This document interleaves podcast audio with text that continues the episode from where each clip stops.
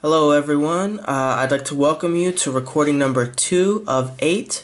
Uh, in this recording, we'll be explaining some of the different features and functions uh, of the microchip payment card reader. Uh, in both cases, uh, so we have two card readers that we're displaying uh, right now.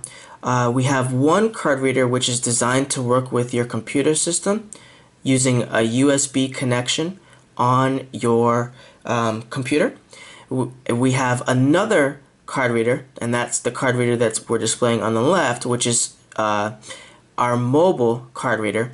And that one is a standalone. It has a USB cable ending, and that connects to a outlet um, adapter, which is similar to the types of adapters you use for charging your iPhone or Android phone. Um, the Card readers follow the same principle where there is a slot opening on the top of the card reader and that slot opening is designed for you to insert your microchip payment card into the top.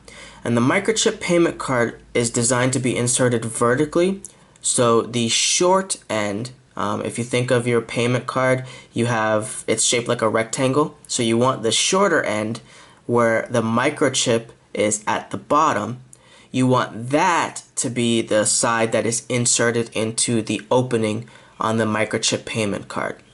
You want your um, microchip payment card to be facing you with the microchip facing you prior to inserting it into your USB card reader or your wireless card reader. If you insert the payment card reader uh, into the payment card and your I'm sorry, if you insert your payment card into your microchip payment card reader and your card has raised numbers, uh, it will insert smoothly if it's facing the correct direction. If it's not facing the correct direction, you'll feel resistance and you'll have a hard time inserting it. If your microchip payment card does not have raised numbers.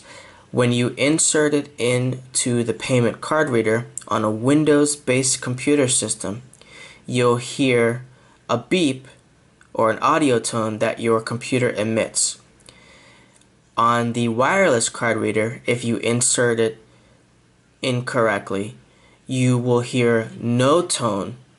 If you insert it correctly on the wireless card reader, you will hear an audio tone not from the mobile phone but from the uh, card reader itself. Sounds like a beep.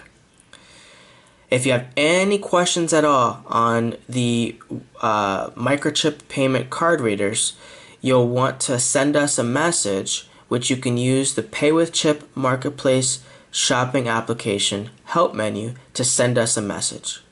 Thanks again, and we hope you'll join us for recording number three uh, which explains how to register in the marketplace.